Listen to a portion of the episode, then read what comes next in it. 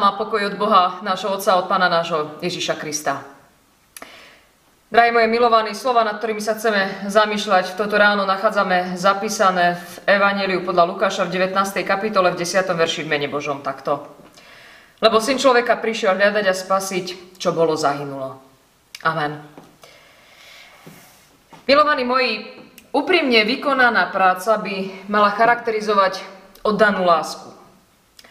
V živote si dostal mnoho práce a mnoho príležitostí na prácu, no už mohlo sa stať, a iste sa i stalo, že nie každá bola vykonaná s láskou.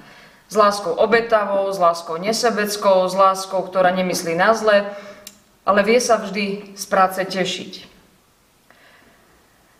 Práca, ktorá je nášmu srdcu blízka, venuje hlbokú pozornosť oddanosti. Aby v nej bolo vlastne charakteristické pre mňa i pre ostatných, že ju robím z úprimnosti. Avšak práca, v ktorej by sme mali vynaložiť úsilie napriek našej nevôli, bola vlastne vykonaná ako znúdzecnosť. A je pravdou, že nie sme na všetko majstri, veď niečo máme v obľúbe viac a niečo zase menej. Ale je veľmi nebezpečné myslieť si, že všetko, čo spravím len ja sám, je dobré a dokonalé. Nie je to zdravé ani príjemné tomu druhému, ak sa mu snažíme vniesť do jeho života len náš názor s tým, že ani len sa nezamyslíme nad jeho slovom alebo činom. Pán Boh nás stvoril ako jedinečných ľudí, jedinečných povách. Je však vždy dôležité hľadať konsenzus a vzájomnú harmóniu medzi nami v samotnom vzťahu. A to je veľmi náročná práca. Viem a uvedomujem si to, že hľadať medzi nami ten konsenzus je veľakrát veľmi náročné a vlastne zistíme, že mnoho z toho z nás už zomrelo a aj keby sme niečo chceli vykonať, je to nereálne, lebo sme akýsi mŕtvi už pre takéto skutky práce. Ale nad tým, čo v nás zaspalo alebo umrelo, má predsa len posledné slovo sám Kristus Pán. Ako sme čítali, on prišiel hľadať a spasiť, čo zahynulo. To znamená v preklade, ja som s ním v presile. Je márne zo svojich vlastných síl prebudzať niečo, čo potrebuje prv počuť hlas samotného Boha. Viete, my môžeme konať mnoho vecí, ale nie všetky majú v sebe život. A častokrát sú naše skutky mŕtve, ako hovorí aj Apoštol Jakub.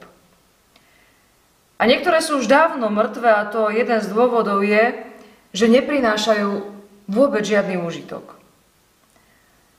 Tu je však, milý brat drahá sestra, dobre si uvedomiť, že ty sám, sama si v mnohom tak frustrovaný, frustrovaná a zistíš, že ti chýba to základné.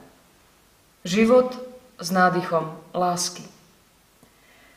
Kde nie lásky, tam nie ani života. Láska ako Kristus, už kde ho nie, tam je veľmi ťažké prebudiť dušu k životu. On žijúci v tomto svete však vykonáva a vykonával charakteristickú prácu. Oddanú lásku. A preto ťa pozývam k takejto láske aj teba. Odaj sa mu. S ním si v presile. On je istota, aj keď žiješ, aj keď umieraš. Nech ti v tom sám skriesený pomáha. Amen.